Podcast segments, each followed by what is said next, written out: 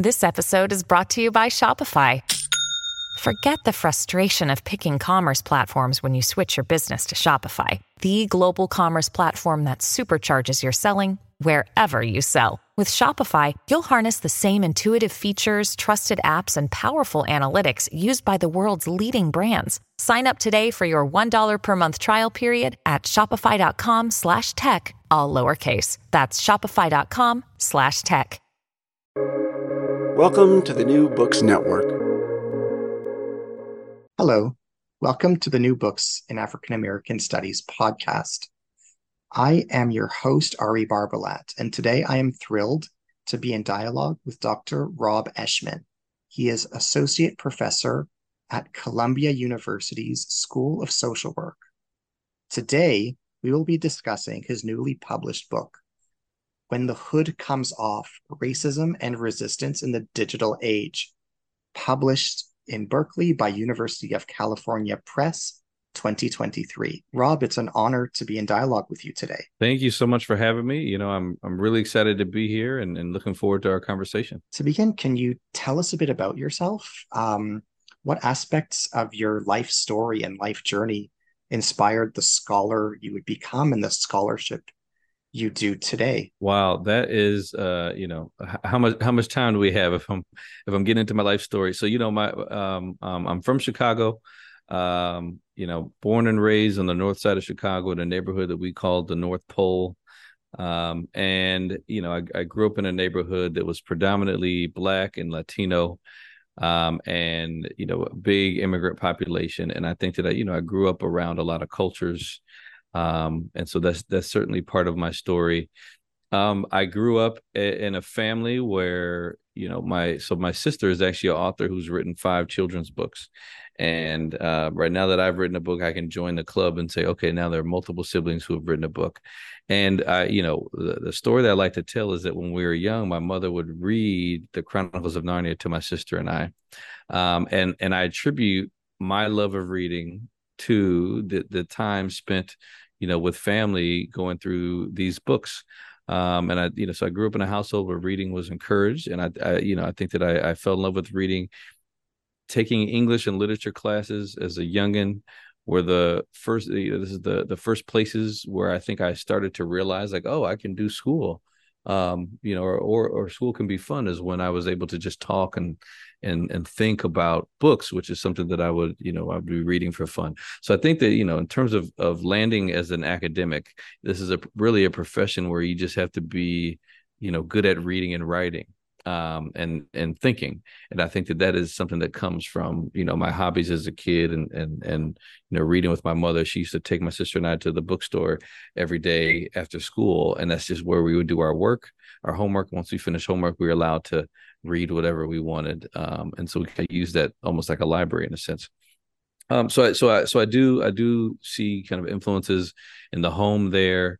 Um, and then you know um, the the story I actually start within the book is I talk about how the first time I was called the N word was when I was playing um, video games online as a college student. And so, of course, I think my love for video games and time that I've spent on the internet um, is also something that I would have to point to in terms of the origins of this book and my upbringing.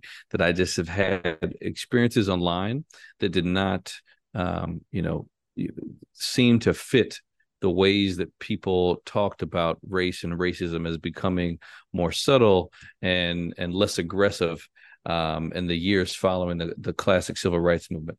Um, and so I think that that that, that you know uh, those experiences were part of, of what what drove me to ask the big questions of this book of trying to make sense of how online communication or or online technologies are changing the way that we experience, understand, and respond to racism. Can you summarize your book for us? What are the core themes and messages that you convey? Yeah. So, um, in the first part of the book, I talk about um, what racism has looked like over the past 75 years. And so the right the title of the book is when the hood comes off. Um, and the the the hood here, um, you know, I'm, I'm using the metaphor of the Ku Klux Klan's hood, which hid the faces of the um, you know the the the folks who were who you know were engaging in domestic terrorism and and destroying pr- property and lives and and doing harm to people and it protected their identities. And and I use this metaphor of the hood to refer to the way that racism um, hides its face through subtlety or has been hiding its face through subtlety since the you know the end of the Jim Crow laws with the classical civil rights movement. So before the civil, you know, before uh, you know during the Jim Crow era, racism was open. It was in your face. People were not embarrassed to be racist because racism was the law of the land. Um, but when racism became illegal, when discrimination became illegal, then racism could no longer show its face without people getting in trouble. And so this led to, you know, uh, um, policies cannot be explicitly racist, but how is it that they are subtly, um, you know, reinforcing, you know, racial inequality? Um, people cannot be explicitly racist and keep their jobs in HR, but then through microaggressions or subtle racial slights, they still communicate to folks of color that we, you know, you do not belong here. You are not um, fully included here. And so the first part of the book is about examining masked, what I call masked racism or racism, you know, uh, um, that, is, that is hiding behind a hood, racism that is hiding behind subtlety, and understanding the ways that, that you know, on a structural level, on an interpersonal level, how what racism looks like um, in a in a world that that claims to be colorblind or claims to be past the problem of racism um, and then and then also in um, examining how online communication can remove the hood can take the hood off can unmask racism by revealing the hidden mechanisms of racism the the ways that racism can be embedded in everyday interactions that that are you know on a surface level can be friendly. Um, and so that's the first part of the book is looking at, at, at what does racism look like and how is online communication changing people's experiences with racism. And then in the second half of the book i look at resistance and the focus is on how folks of color are using digital tools in order to challenge and combat racism in new and innovative and exciting ways that really can shift the the power dynamics right? Where folks who may have felt like um, or may feel like they are silenced in speaking out against racism in everyday face-to-face conversations feel more empowered to do so in online spaces. And i think that that is having a profound change on how we as you know as, as or society as a whole um, thinks and uh, thinks about and understands racism. Although our listeners might not be able to see it can you explain what your front cover depicts can you explain and interpret the image on the front cover for us yes Yes, I can. Um, so the front cover has the image of a Ku Klux Klan hood. Um, and then at the bottom of the hood, you have silhouetted um, um, activists who who are challenging racism. Um, and it really, to me, it, it is a it is a cover that um, you know I I I I, uh, um, you know I, I really kind of worked hard and and and um, you know with the artist and bringing bringing that vision to life. I really wanted it to depict both the hood but then also resistance. And as i'm describing with the themes it's very important to me that this is not just a book about racism. This is a book about fighting back against racism. And i wanted the cover to to show both sides of that theme that that that, that we are revealing the face of racism. And and you know it's a it's a scary image to see the ku klux klan hood. It may be the most you know emblematic uh, um, visual of racism in the United States. Um, but then I also right that is not the end of the story, which is why um, so central to that image are the people who are who are fighting back against racism um, on the bottom. What forms of anxiety and depression do victims of online racism suffer from? What can be done to address the harm suffered by victims of online racist abuse? Yeah, yeah. So, you know, I think that we for a long time have known that racism does harm to our health. Folks of color died too soon. All right. Black folks die too soon.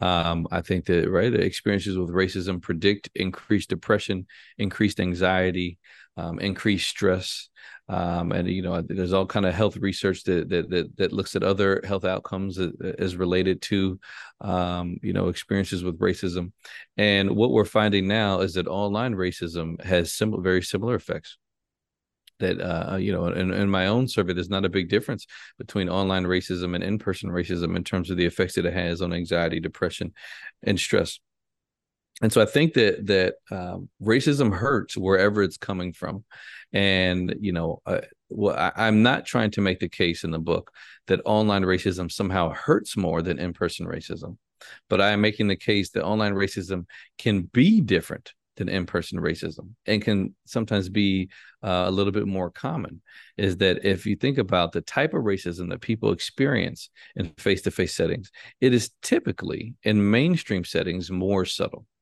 that you don't have people calling you the N word. You have people asking you for your ID, right? And one of the stories I tell in chapter five is right about a, a couple different times that I have been carded uh, on campus. And when I say carded, I mean people asking me to show identification to prove that I belong there when other folks who are in those same spaces are not asked to show ID. So that is a subtle way of telling me, hey, you as a black person um, are not welcome here but that's a little bit different than online people saying hey i don't want to see black people in this forum you need to leave and it's just being more explicit and in your face. So that is uh, uh, um, i think that that that part of what i'm doing is, is uh, exploring the differences in styles of expressions of racism and how they have different impacts. And so both styles whether it's subtle or overt have negative impact on health and mental health but what happens online is that people are surprised by what they see. That when they experience such violent expressions of racism, it can make them realize that the world is not what they thought it was.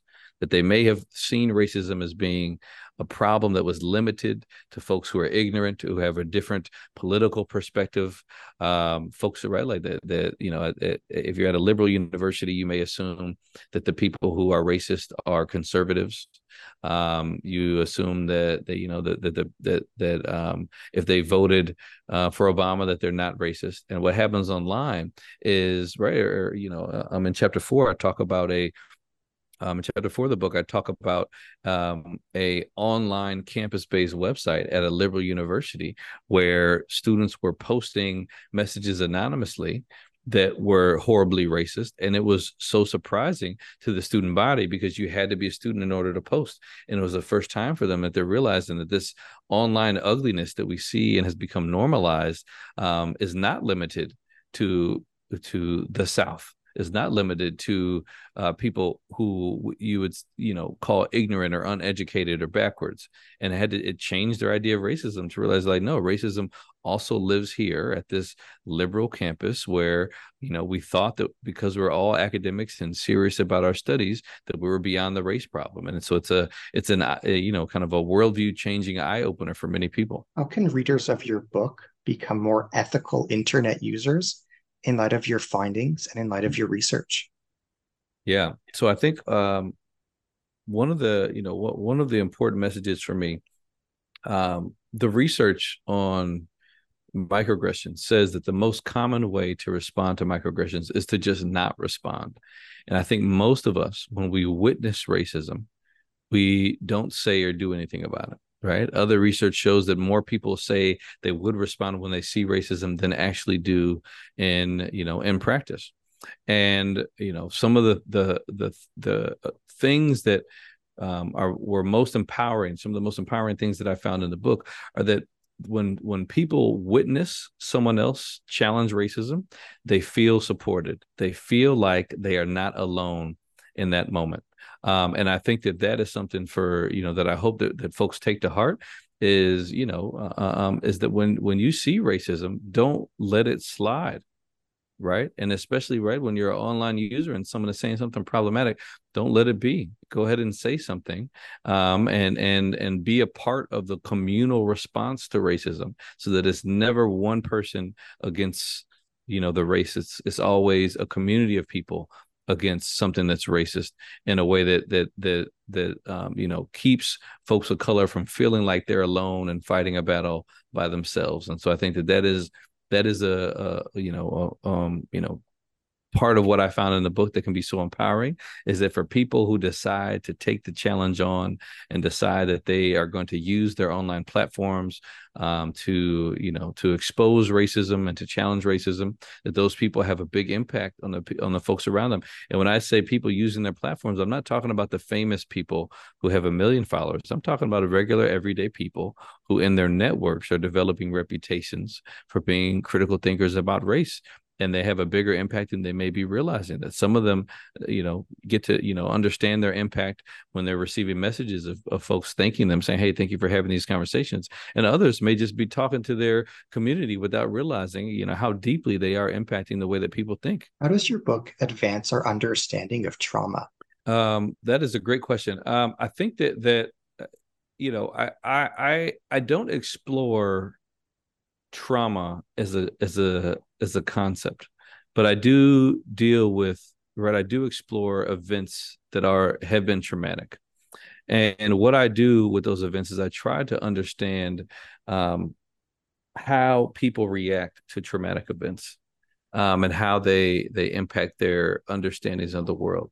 And so as an example of that um, in a you know in in chapter seven where i look at activism i explore um, a young activist who is fighting uh, um, back against a racist event that happened on campus where a fraternity organized a racist party. And for this student, um, they were not only traumatized by the party, um, they were also traumatized by the administrative response. They were traumatized by the fact that the school did not have their back and did not seem to um, you know, uh, uh, uh, um, uh, you know, uh, to to to to support um, the the change that that they felt was needed. Um, they were traumatized by their grades going down and feeling like, okay, I just lost it, right? Like now I've hurt my, um, you know, my academic well being has suffered because I'm the one fighting back instead of the school being the one fighting back. And so this is an experience with trauma that made that student shy away from activism when they realized they had to right that they they felt like they had to choose themselves over the struggle because it there was such a high emotional um, uh, you know, and academic cost of the time that they spent for this battle that they did not see a lot of fruit from.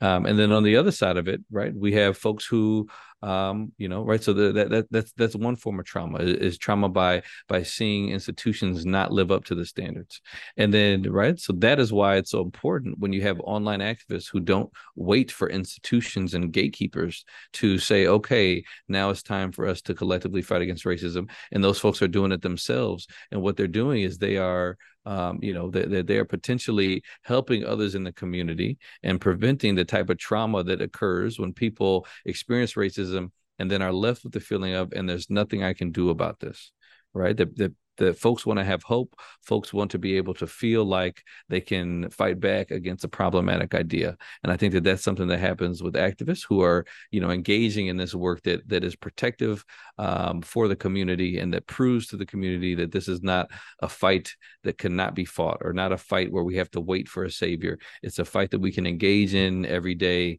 um, amongst ourselves. Can you explain the term color mute? What does it signify can you explain the difference between the term color mute and the term color blind? Yeah, yeah, I think the terms are very, very uh, closely related, although they are right. They come from from different um, researchers. Uh, so, colorblind um, is a term that comes from uh, Eduardo Bonilla Silva, and he writes about um, um, he he he right. The colorblind ideology is um, the dominant form of thinking about race in the US. And it basically refers to uh, explaining or understanding racialized phenomena in non right in in colorblind ways and so you explain racial inequality by something that is unrelated to race. And what that does is it justifies and legitimates that racial race, racial inequality.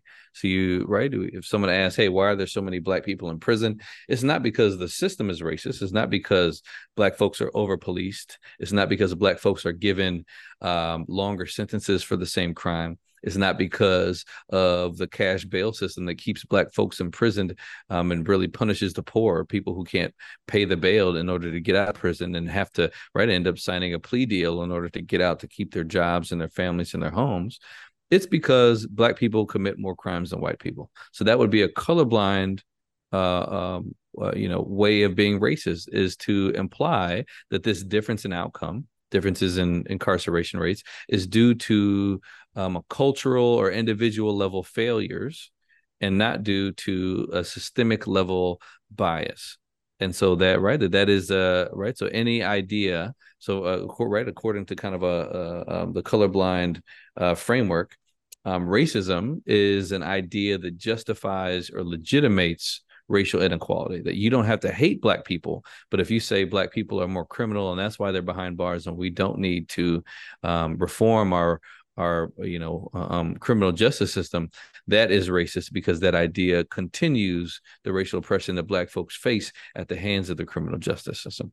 So that's what uh, colorblind racism refers to. And then color mute is a term that comes from mica uh, pollock and that refers to people just not right? It's very closely related colorblind uh, uh, racist theory because it refers to people who um, are dealing with something that very clearly and explicitly relates to race, but choose not to mention race when they're talking about it. And so the examples from from um, that book come from schools where teachers will talk about how oh these students are have been acting up and more students have been going to detention when really it's only black students have been going to detention and they're not they're not naming the fact that there is a racial component to these trends. And what that what both those things do colorblind racism and color muteness is it allows language to overlook the fact that racial inequality is happening. And by not naming it it allows that inequality those injustices to continue without being recognized or challenged. And so again that relates directly to the theme of the book which is that when we unmask racism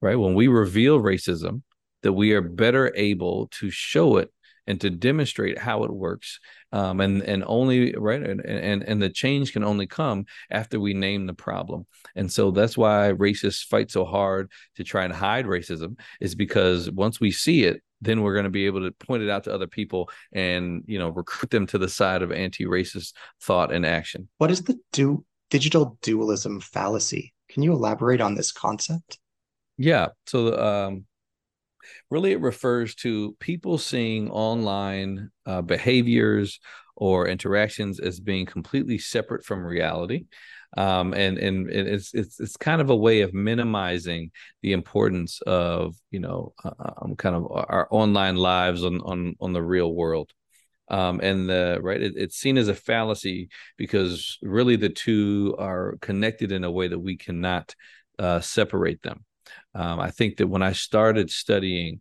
um, racism online, right, a big, uh, right, a, a, you know, part of what I wanted to understand is what does online racism tell us about the real world?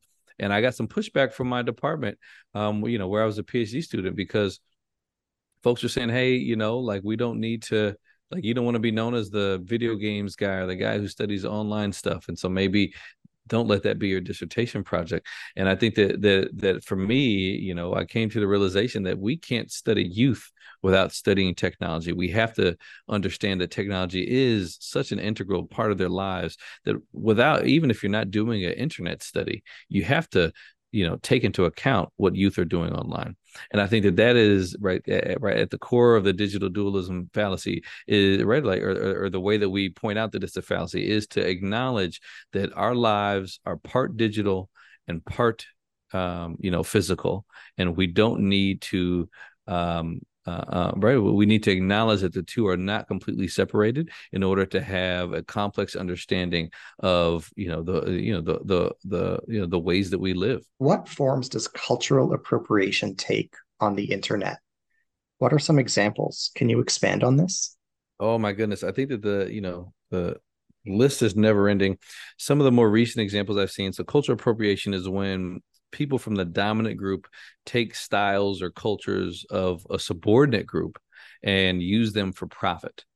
Um, it's a it's, it's a little bit different because then just you know borrowing things cult you know from different cultures because there's an element of, of power there. There's a power dynamic where it's the folks who are in power taking away from something from folks who right who who have been you know um, oppressed in some way. And so one example would be dances. Um, on TikTok that there are numerous examples of black youth coming up with a dance that then um, becomes popular, right? Like that, that is then uh, uh, um, becomes popular when white youth with bigger platforms use it, and then the white youth become rich, right? They they make they literally make money off of this dance that someone else created, and then right you have the um, um, sometimes what has happened is that the black creators of that dance go unacknowledged and don't profit off of you know what was their creation so that would be an example of cultural appropriation um, and uh, um, and so I think that that that, that is something that um, we see online and online. Uh, excuse me, online. Um, you know that lots of activists have pointed out examples of cultural appropri- cultural appropriation, but that is not a phenomenon that begins with online communication. It's something that has been happening for decades, maybe for centuries, um, and and it's something that that you know is is becoming a a you know a kind of a, a buzz a buzz term now because of online activists pointing out the ways that it you know has become so common um you know and and you know uh, among among different well-known folks online you know kind of big names or you know just uh, uh online users. Have social media platforms such as facebook youtube and twitter or internet companies such as google responded to abuse that takes place in their midst? What are the strengths and weaknesses of their responses? How have their policies been implemented? How are they notified of concerns? To what degree are they profiting from the abuse that takes place on their very platforms? Hmm. What should these platforms be doing differently? That is a great question. I think that um, different platforms have had different responses and i think that they are always changing and always evolving. Uh, it is it is difficult to fully understand what it is they're, they're doing. Sometimes it doesn't make sense. So for example um, you know on on both facebook and twitter um, you know i've heard about uh, um, black activists being banned for things that they say um, being anti-white when they're talking about racism. So they're not necessarily targeting white people, uh, right, or white individual, but they're talking about um, how whiteness is connected to um, you know, white supremacy, and then those things are being banned. When you can also do searches for the N word on Twitter and find out that right there there are users who use the N word who are not banned. So sometimes it doesn't necessarily make sense where these bans come from. That you know, violent language that is violently anti-racist can be banned um, sometimes more quickly than actual you know um, racist content. Um, I know that you know, kind of one of the prominent examples of of this is is um, you know uh, a couple years ago when Palestine was going viral, and people were sharing lots of footage from Palestine of of of, of um, violence that was happening. That you know, uh, you know, I, I personally, someone on my, you know, one of my friends was posting stories of what was happening, and then posted a screenshot of Instagram telling her you are no longer allowed to post on this subject. And so in that in in that instance, this was uh the algorithm was keeping folks from being able to post uh, violence that was happening on the ground.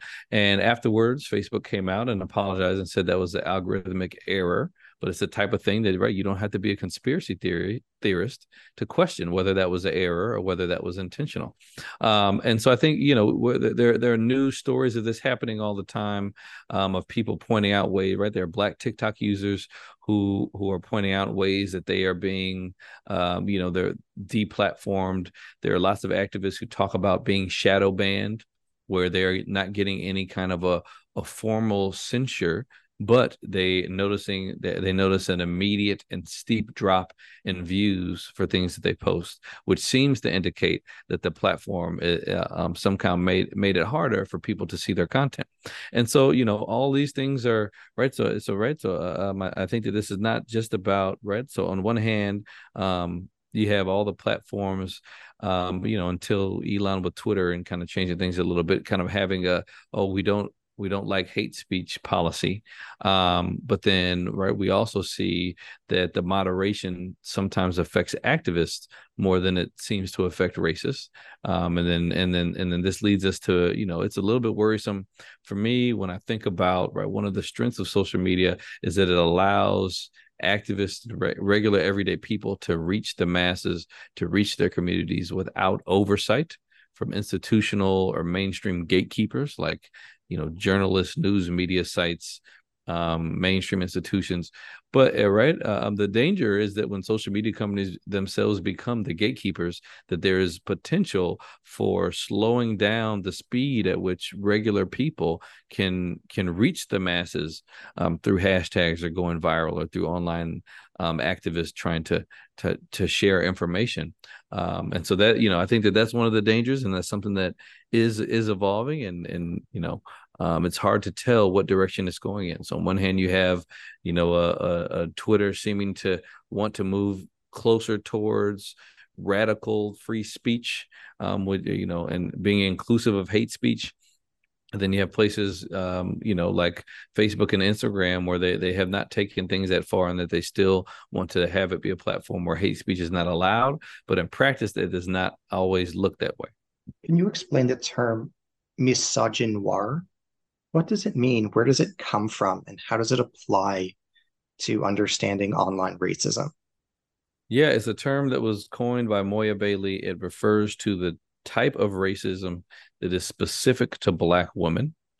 Um, I learned about it from a presentation uh, by Leslie Jones at a at a sociology conference way back in 2017, um, um, and it kind of about Black women's knowledge production. I think that um, you know you you do see racism online that is targeted directly at black women and i think that misogynoir is um, an effort to to highlight the fact that black women are you know uh, um you know we we take an intersectional analysis to understanding racism that that that black women face the brunt of racism and sexism in society and right they they face um, types of racism that can be ignored if you don't think about gender when you're looking at racism, and they face types of sexism that are ignored um, by you know kind of mainstream white feminists who think more about the ways that white women experience sexism than about the ways that black women experience sexism. And so for black women who are often left out of conversations on both of those ends, misogynoir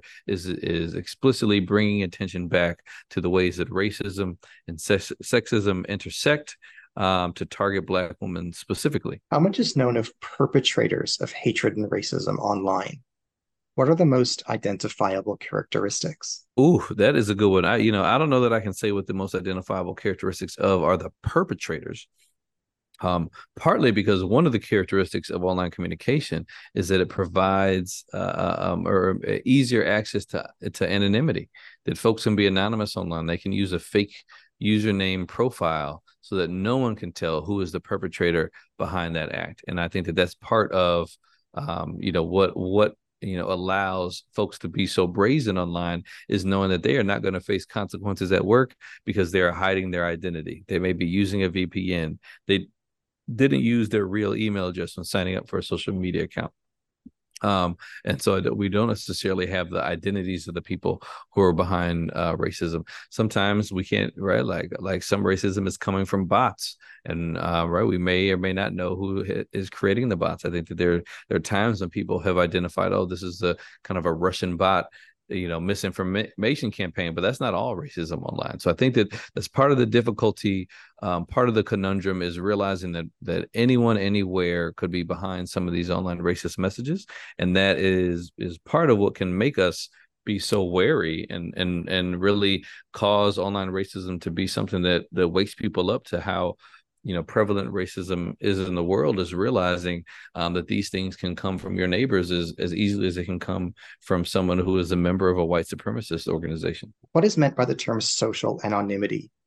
Can you elaborate on how this concept helps us apply helps us understand online racism and it, how it applies in the online world yeah, yeah. So that's a great question because when I'm when I'm referring to anonymity, you have multiple types. One is actual technical anonymity where there's no way something can be traced to you when you post it online.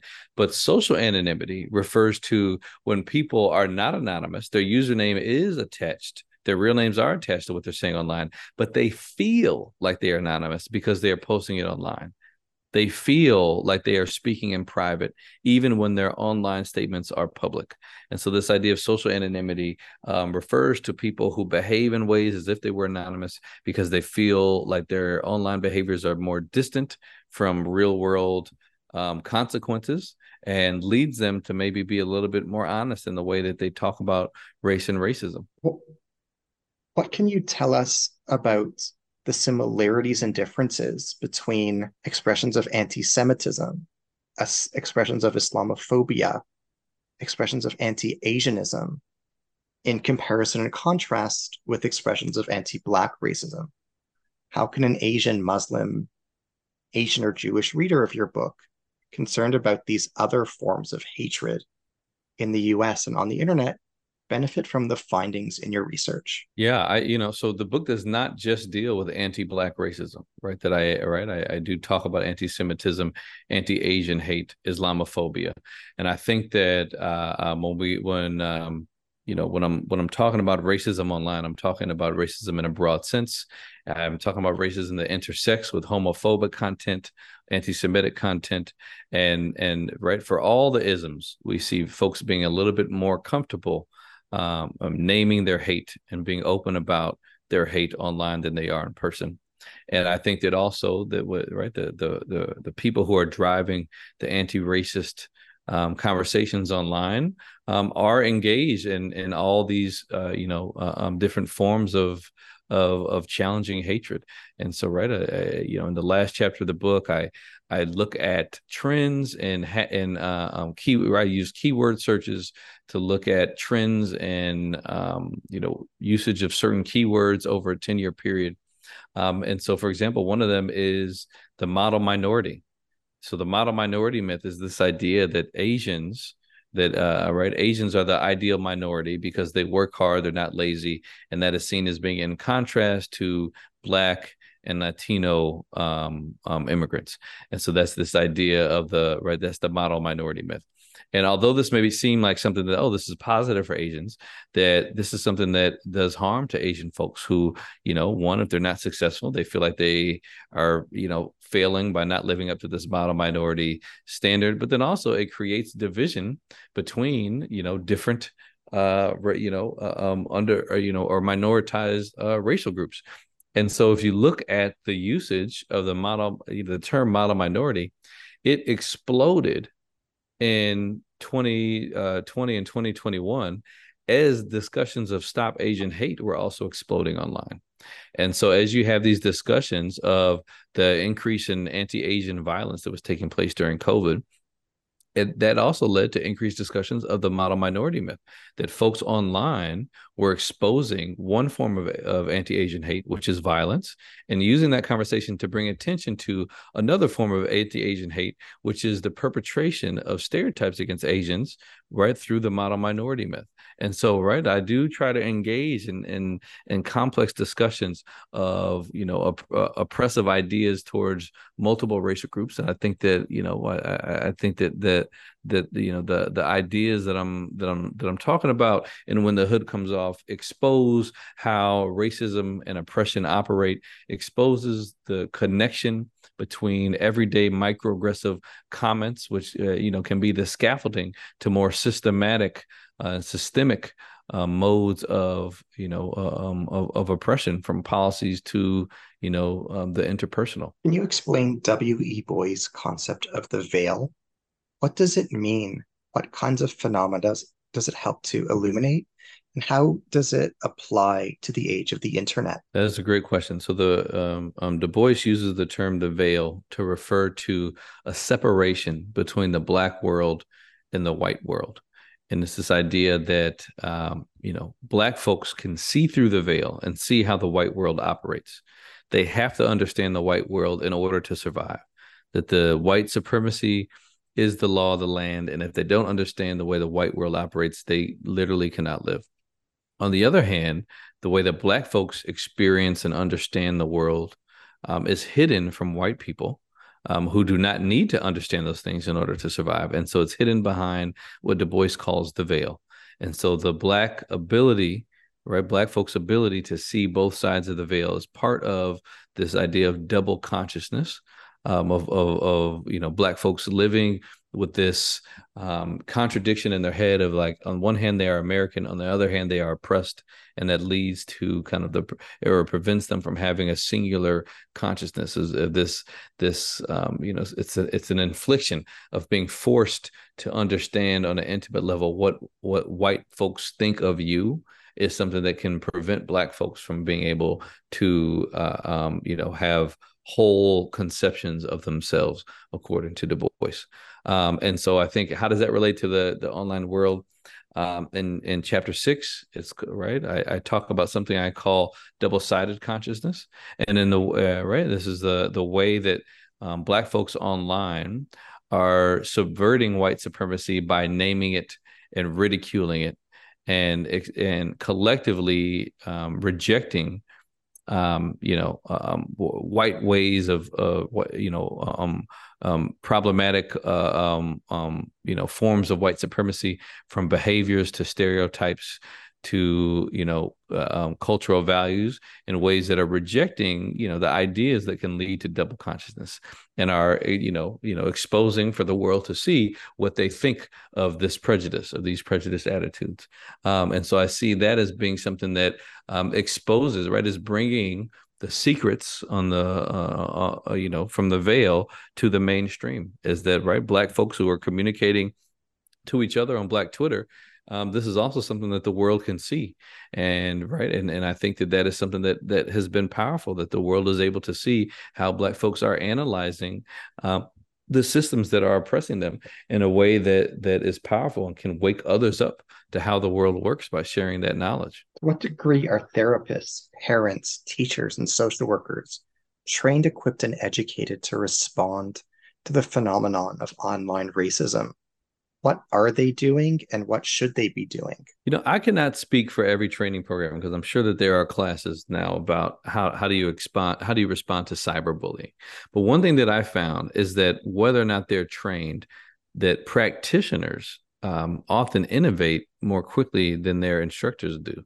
Um, and this is, you know, the first project I did that looked at online behaviors um, explored uh, um, violence and we looked at um, how right uh, right in, in in high violent neighborhoods how do violent prevention workers think about using the internet in their work? And what we found was before there were any papers written on the subject that these violent prevent violence prevention workers whose job descriptions had nothing to do with anything online found ways to get access to violent uh, networks on social media and use what they found in order to engage in in-person interventions and so the people who are on the ground trying to solve these problems were miles ahead of where we were as researchers.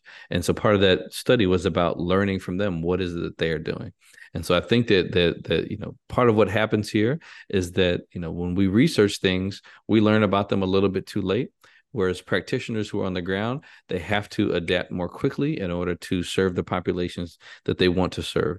And so I think that you know sometimes this may be the other way around where the you know the interns may be able to teach the professors a little bit about strategies on the ground more so than there being um, classes that are out there to um, to teach folks how to how to um, systematically respond. And and and I want to say that that that that is part of what the when the hood comes off explores is it explores ways that young people are using technologies to engage in acts of resistance independent of their teachers, of their classes, of their institutions. That when they see institutions fail them, they're not waiting for there to be a program um, that that decides, oh, this is how we're going to respond to online racism, and instead that they're they're doing it themselves. In your opinion, should we speak of racism in the singular or racisms in the plural?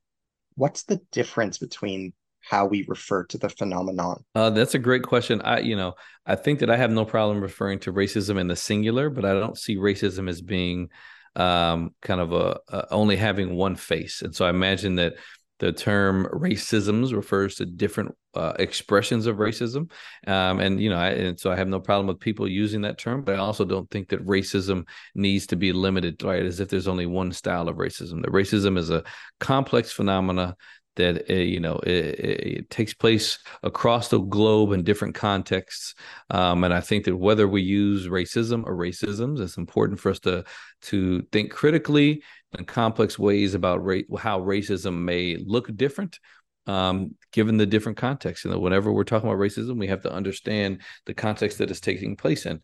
Um, and right, so one of the ways that I do that in the book is by looking at racism online, racism in person. What are the differences? What are the similarities? Um, and I right, I don't. I, I know that those two expressions, right, like expressions of racism may be different online than in person, but that doesn't mean that those are two different racisms that um, you know would re- require um, us to to um, you know, add a S to the end. How is resistance on the internet similar to and different from resistance in offline settings?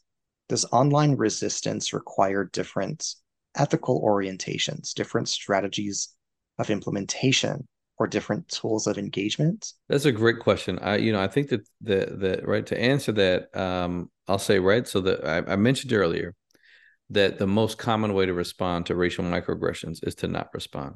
And there are a number of reasons that are given for that, right? Folks feeling like they don't have enough time to respond. Folks feeling like they're not sure if what they just experienced was racism, so they'd rather not say anything. People not wanting to offend someone and, and be seen as being too sensitive or too militant um, you know, people feeling like there could be negative consequences of their speaking out against racism. And online, what what happens is you have part of you know the the online tools uh, uh, bypasses some of these barriers to responding. In terms of not feeling like you had enough time to respond online, you don't have to respond immediately. You can take your time, think about how you want to respond, and then comment an hour or so later.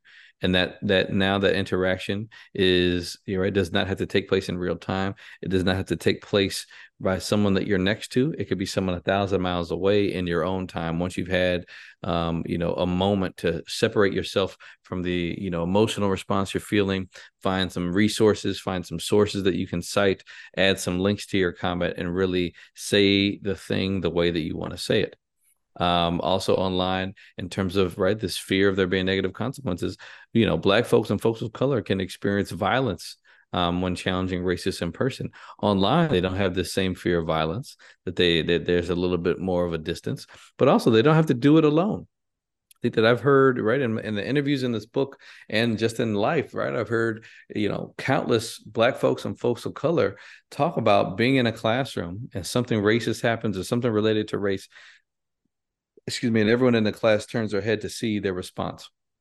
They're looking at the one black person in the room to say, "Oh, what do you think about this?" That can be a really uncomfortable feeling that makes folks want to stay silent. But online, folks of color are less alone that there's a, a community that people engage in responses to racism collectively in a way that uh, you know re- reduces the individual burden that any person of color might feel for themselves because they know that there's someone else who's going to respond even if they don't. Um, right and so i think that that, that when we right um, and, and what that right when you have these communal responses this also leads to a shift in the power dynamic where instead of feeling alone and feeling silenced, folks, folks of color feel like, no, no, we have a voice and we can challenge this, and we're going to make you feel uncomfortable with speaking out in problematic ways. And so that's a big difference in you know resistance online and resistance in person. Is that resistance in person seems to be more limited. Um, it's limited to the people who are in the room. It's limited to uh, you know perpetrators who are willing to listen. Whereas online, um, you have more people who are getting involved and you have this this perceived shift in power dynamics that makes um, folks of color feel like they are not silenced in the way that they feel they are silenced in many mainstream face-to-face environments. What is the modern racism scale? What does it measure?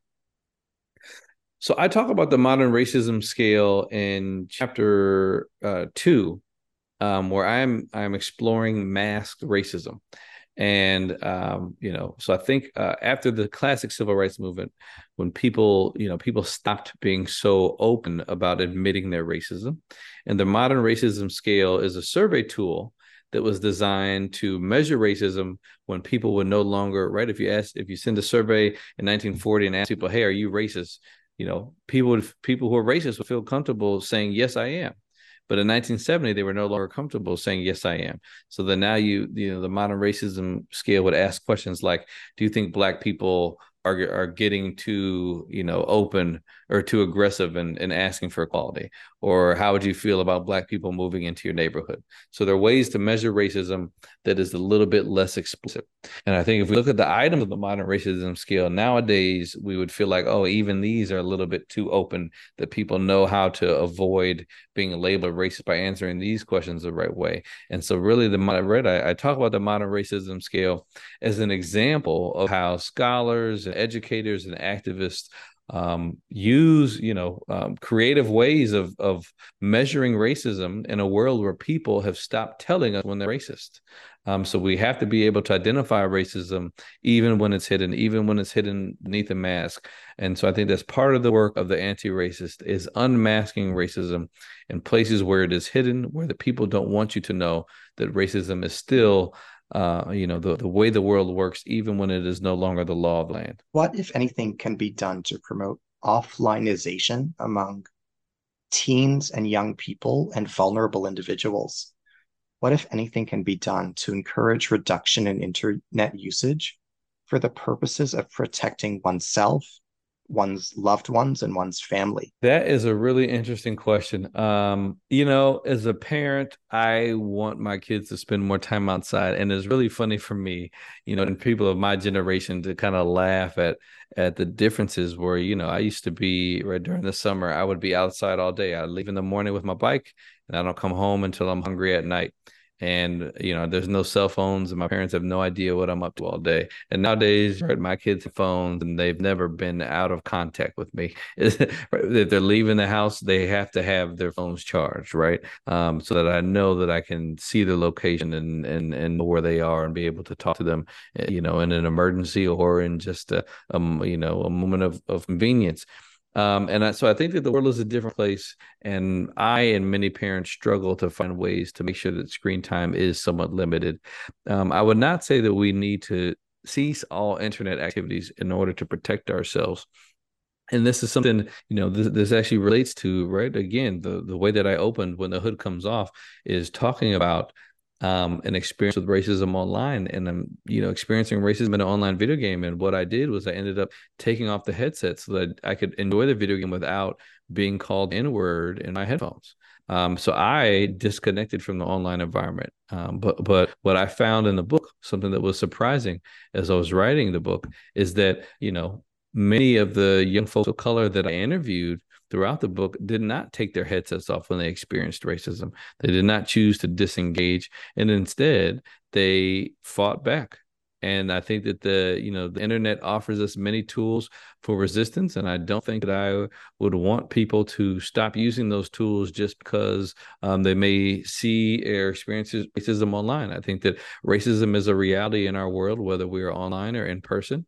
And I think that you know the the more that we unmask it, the better we're going to be at building you know um, widespread coalitions against racism. And so I think I you know I I would encourage folks to be well rounded and to not live only online. But then I also um, you know, I'm eager to continue to learn from and benefit from, you know, from, you know, activists or regular ordinary people who are using online tools and communication to you know uh, uncover and challenge racism in you know uh, um, ways that that I cannot always anticipate, but I do always appreciate. How can the legacies of previous generations of activists such as Ella Baker and Bayard Rustin be applied to the online world?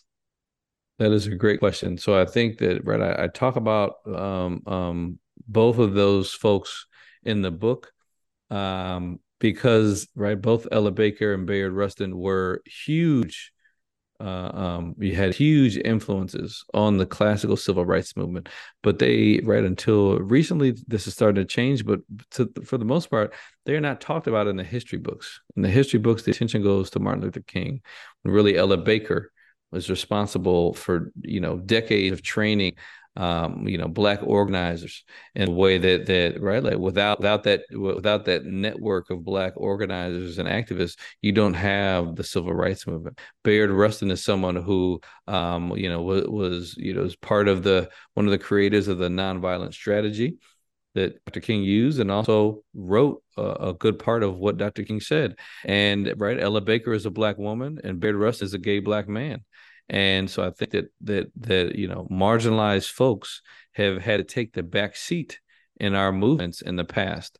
And I think one thing that's important about the movement today is that you know marginalized folks, gay folks, queer folks, women of color, black women are the leaders, are the center of our movements and right this right the notions of intersectionality and understanding how anti-black oppression um, intersects with you know homophobia and sexism is central to our right the movement for black lives. And i think that that is right, a huge difference um in right in the kind of the mainstream acceptance of of marginalized groups within our movements um, but it, right uh, is also uh, um, uh, you know um, they also provide lessons for us in how to organize that the Ella Baker model of social change is not just about creating the speech that someone gives. It's about um, you know training everyday people to have the capacity to work and organize for change to plan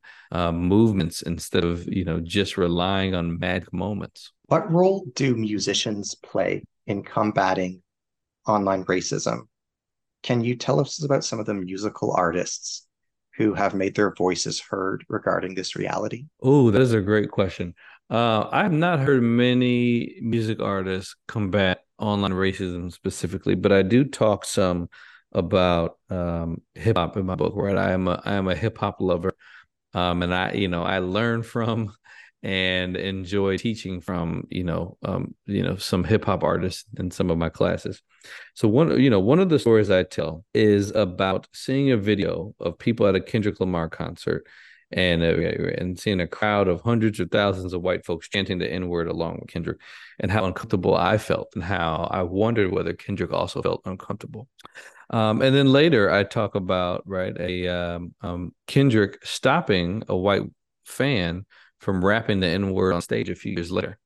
And I just wondered what led to the change, what made it so that he felt like, um, you know, he lived with white folks chanting the N word in one situation, but not in another situation. And did it take time for him to strategize? Okay, how can I nip this problem in the bud and and and and, and stop this from continuing? Um, then I also talk about you know some Vince Staples lyrics that seem to um, provide a little bit more information about what it feels like to be a musician, a black musician, and have folks in the crowd who right are, are engaging in the music in a way that you might find problematic and hurtful. Um, and so I do use hip hop in order to right to to ask some of these questions. And I think that you know rappers.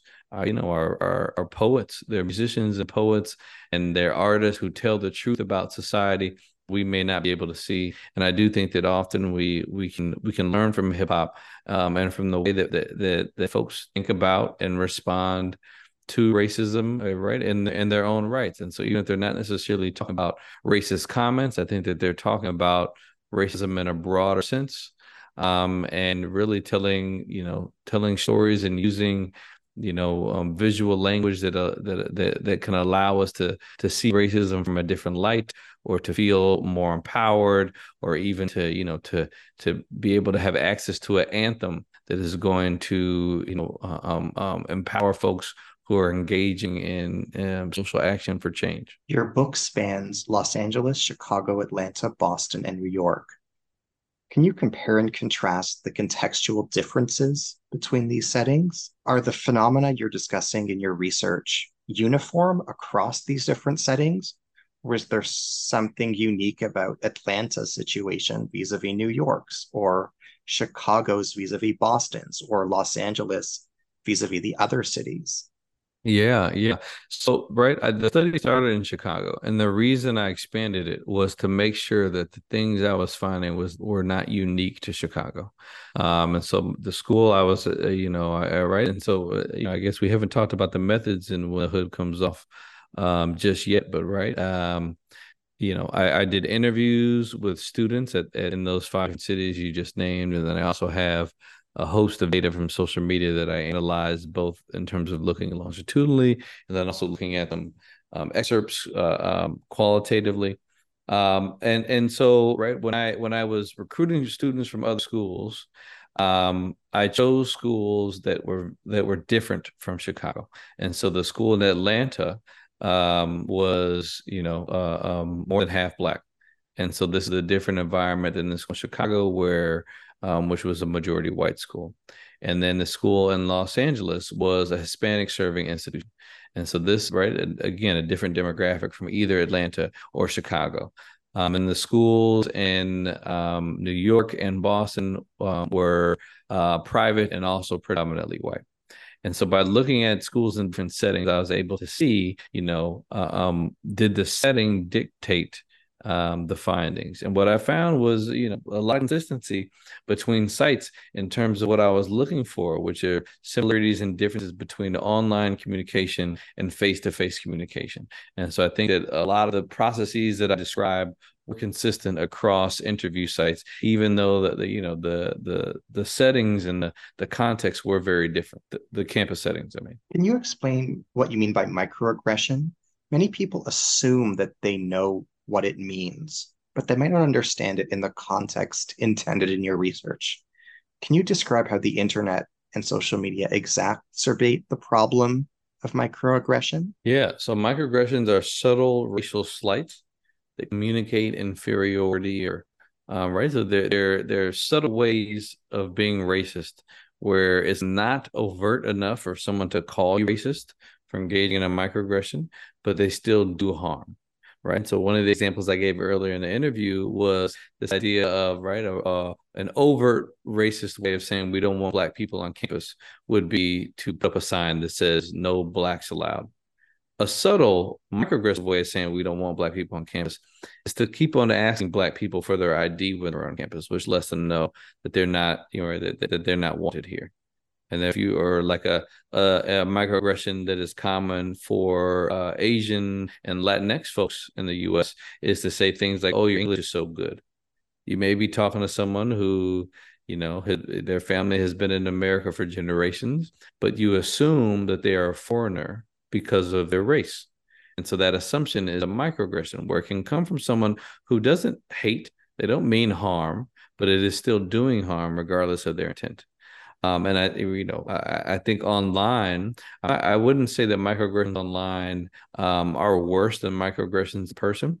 But one of the things I found is microaggressions online can be easier to identify and respond to than microaggressions on person, because all of these uh, you know, kind of ways that subtle racial slights slide beneath our racist radar, if you will. They don't slide under the racist radar um, online because more people see them more people are willing to respond and that right that they right that they may be more likely to be resisted um, to be unmasked as being problematic ideologies. And i think that's hugely important because when microaggressions go unchecked unchallenged people begin to see them as being normal. This is just the way that the world is. This is there's nothing problematic in what was just said. And so when we um, um, you know, online when challenged that stop the reproduction of these ideas uh, as being seen as just a regular everyday part of society that does not need to change. Who have been the most important voices speaking out against racism on the internet? You know, I am intentional about not studying famous people. I am mm-hmm. intentional mm-hmm. about not looking for the most powerful voices. I do talk about the right how some of the most powerful voices are bigger hubs for information sharing than our mainstream journalists, which I think is hugely important in showing us how social media can bypass gatekeepers.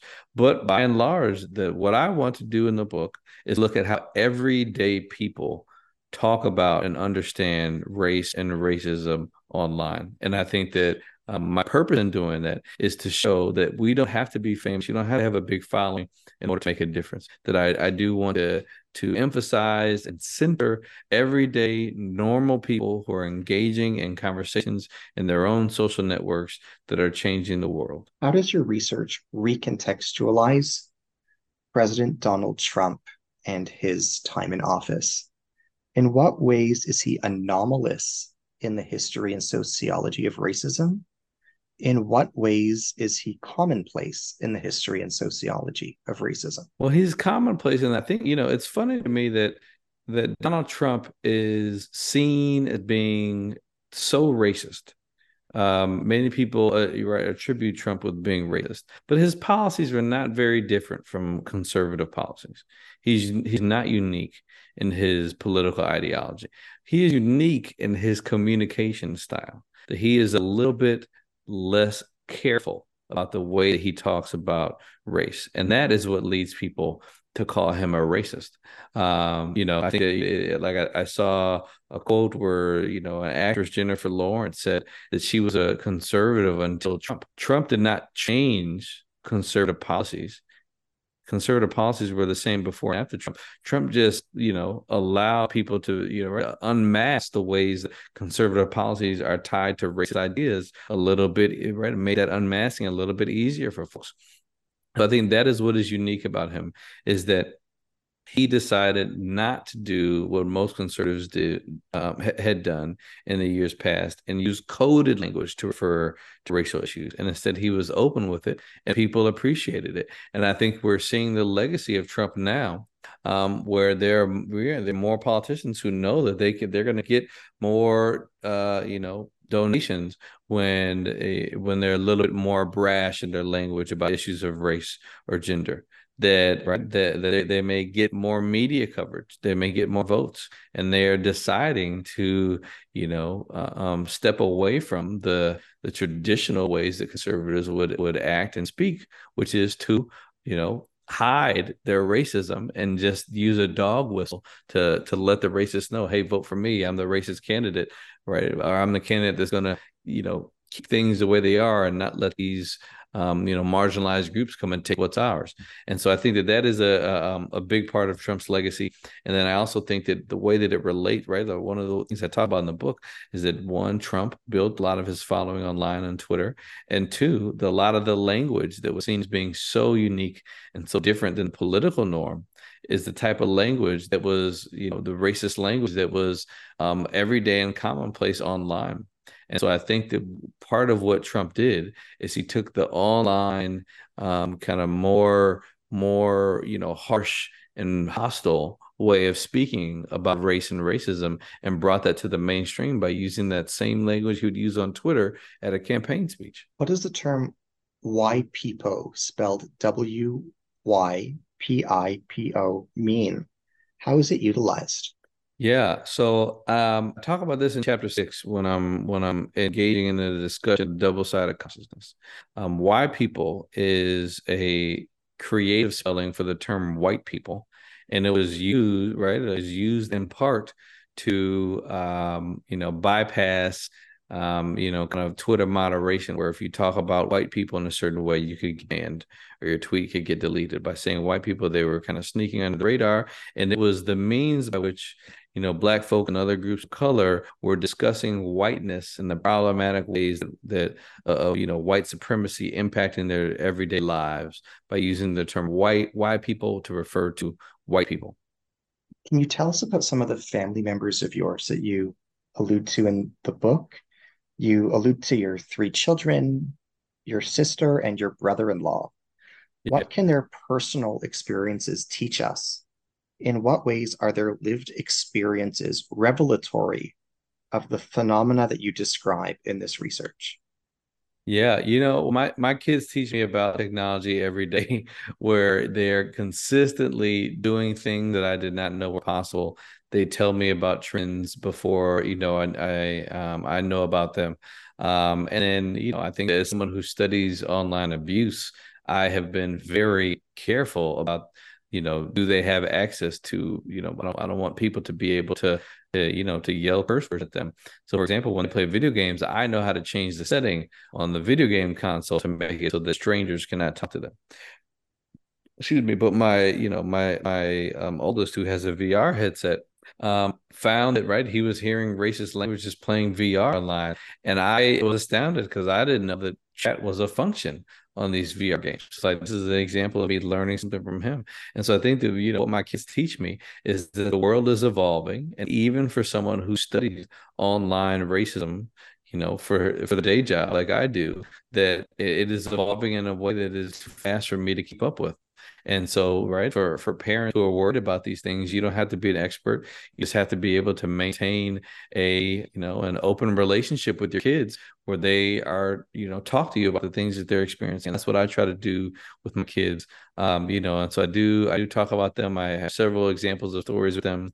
One of my favorite is um, you know, taking my kids to the first protest um, during the pandemic, and we were with my sister Reese, my brother-in-law Danny, um, and we, you know, we we went to a protest as a family activity, and it was a huge learning moment for my kids. They were, you know, able to engage in in fighting for social change, and they also learned from seeing the people around them and reading the signs that were, you know, that, that were being hoisted, and and and coming to a better understanding of the world and, and, and what injustice looked like, and you know what we as ordinary people and citizens can can do um, in order to fight that injustice. As we bring today's dialogue to a close, can you tell us about where your time and attention have gone since completing this book? What have you yeah. been working on? Can you tell us about some of your subsequent endeavors? Of course, of course. So what I'm um, you know, most excited about right now is I uh, um, have have made a short film called "Choose Your Own Resistance," which was shot in 360 degrees um, for use in virtual reality. And it is a film that picks different ways of responding to racism or not responding to racism and explores the the you know the causes and, and consequences of responding or not responding to racism. And you know, I, I made this as you know something that I want to be both art and intervention where right it is a film and and um but it is something that i'm also going to study and you know look the physiological responses to racism and resistance right that, that, that you know, people who um, take part in testing the intervention i'll you know have them wearing heart rate monitors and we'll be all right we'll be checking to see whether um you know there there's different levels of stress and different scenarios. And the hope is um, you know, because I, I, think one of the things that comes out of the book is that online people feel much more comfortable and empowered by the types of challenging racism that they see. And I want to find ways to empower people to challenge racism in their everyday lives in person.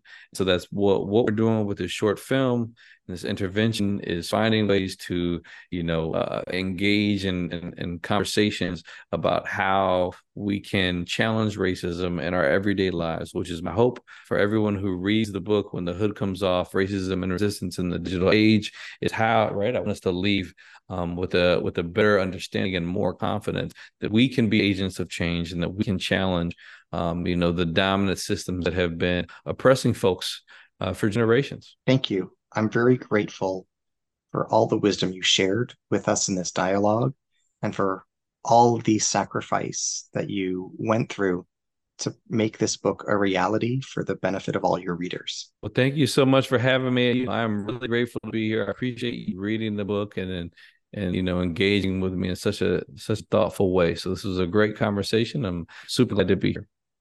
It was my honor. Thank you.